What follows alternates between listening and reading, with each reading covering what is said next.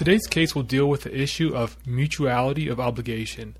And this issue comes up when one party in the contract promises only to fulfill their side of the bargain based on some condition that is in his or her control. So, for example, if I promise to paint your house next week and you promise to pay me $1,000 only if you felt like it, then the judge would have to address the issue of whether both sides of the contract are actually obligated to do anything. Okay, so let's go into today's case. Today's case is Wood versus Lucy Lady Duff Gordon, and it took place in the Court of Appeals of New York in 1917. The purpose of this case is to learn about whether there can be implied obligations in contracts. And this case was written by a judge named Benjamin Cardozo, uh, and he was a famous judge. And uh, if you continue to learn about law, you'll probably hear his name quite a few times. So let's jump into the facts about this case. First, on one side of this contract, we have a person named Wood, and he was an advertising agent who would help sell uh, clothes. And then there was Lady Duff Gordon, and uh, she was an interesting character. She's sort of a, a historical figure. Uh, she's what we would call in modern terms today a fashion influencer. Uh, basically, she designed clothing clothing styles. Um, I think she had some of her own lines, and whenever she said a certain uh, article of clothing was cool or fashionable, uh, that had a big impact uh, on the sales of that item, made it much more popular. Um, so, Lady Duff Gordon and Wood entered into a contract with each other. Um, and here are the terms. Lady Duff Gordon gave Wood the exclusive right to put her endorsements on on uh, articles of clothing, and the exclusive right to license her designs out to others. And in return, Wood promised to give Lady Duff Gordon one half of all the profits and revenues. So at some point in this agreement, um, Lady Duff Gordon broke the terms of the contract, and she started selling out her designs uh, and her endorsements to other businesses. And so Wood came and sued Lady Duff Gordon for breach of contract. So let's jump into the arguments here. And uh, Lady Duff Gordon is arguing that there's no contract in the first place because it lacked mutuality of obligation. While Wood got the exclusive right to her endorsements and her designs, he didn't actually have to do anything in return he could have just not used any of her endorsements or designs at all if he wanted to. So he wasn't actually bound in any way. So let's pretend that you're the judge and you have to rule in this case and decide whether or not there's mutuality there's actual mutuality of obligation in this contract. If you're in our Pod Talk group, go ahead and leave a comment and tell me what your ruling is.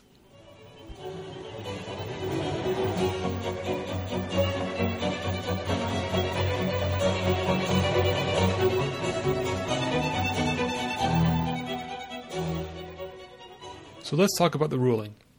Judge Cardozo ruled that this was in fact a contract and it did in fact have mutuality of obligation on both sides. And here's his reasoning. Uh, and this was actually kind of a big change when this happened, uh, so it's kind of a big deal. While there's no explicit term in the contract that said Wood had an obligation to make a good faith effort to use this exclusive right to actually sell clothes and to make some money, Judge Cardozo said that this term was essentially implied. And I want to read this quote. It's sort of a famous quote from this opinion. It says, A promise may be lacking, and yet the whole writing may be instinct with an obligation, imperfectly expressed.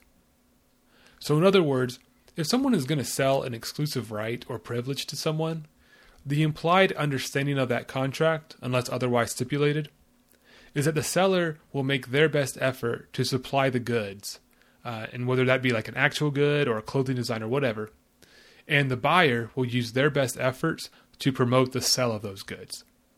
That's the implied understanding of that type of contract. Okay, so you may have a few questions after that ruling. And um, first, I want to kind of break it down real simply and, and ask just f- first up why this contract would have failed in the first place.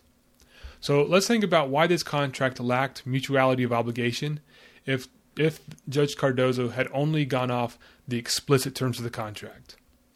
So, according to the explicit terms of the contract, Lady Duff Gordon gave the exclusive right to her designs and endorsements to Wood.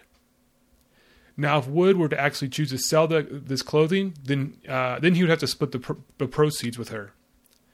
But Wood, in, but in fact, Wood didn't have to do that.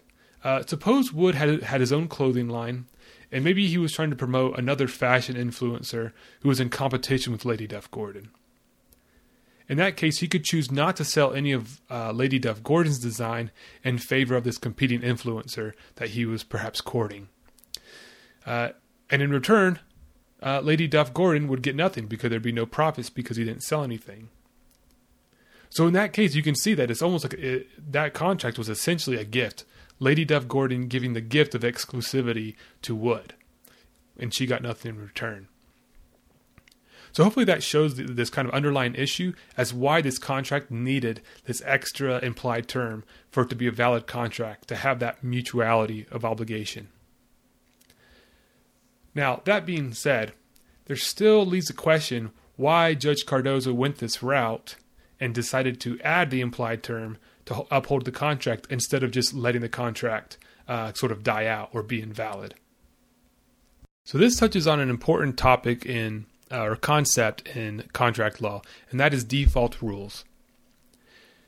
Default rules in contract law um, are the rules that courts will automatically read into a contract if the contract stays silent about a certain issue.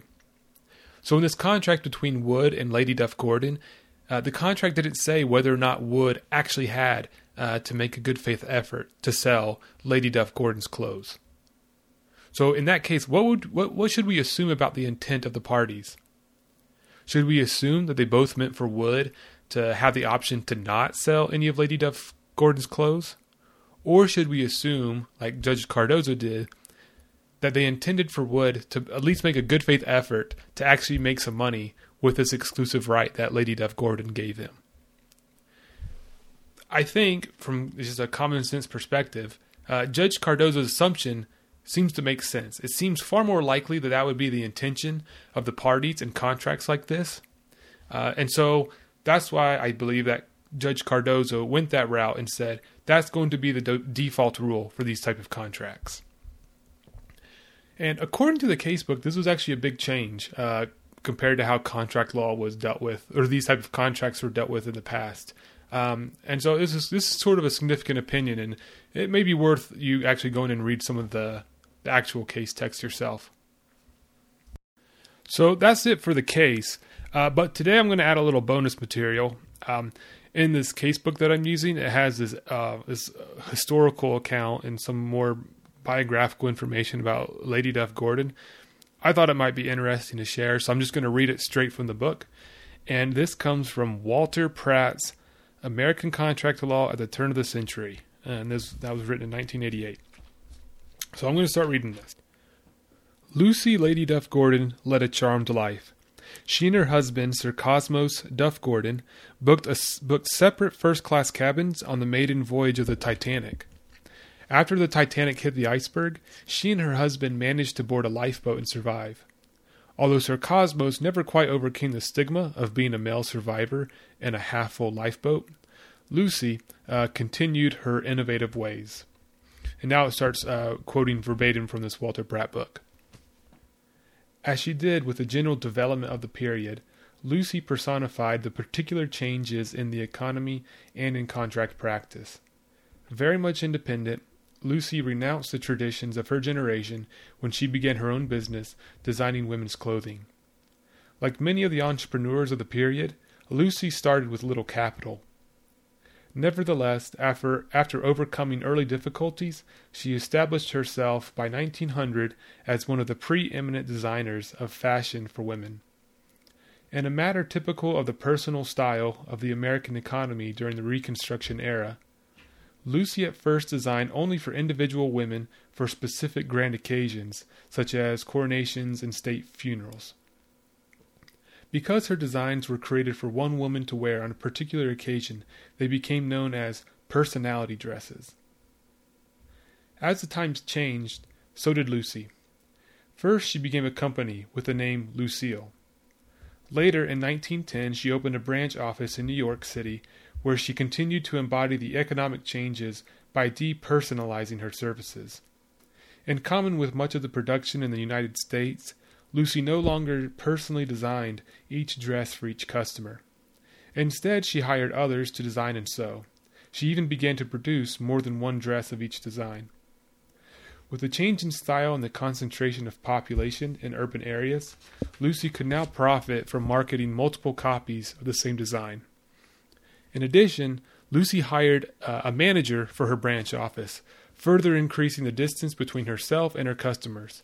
She would no longer be able to devote personal attention to each client for each occasion.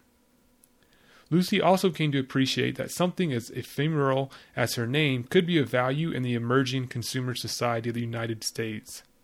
As seller after seller saw production overtake demand in the last years of the 19th century, advertising became increasingly important, both to inform buyers of products and to persuade customers to buy.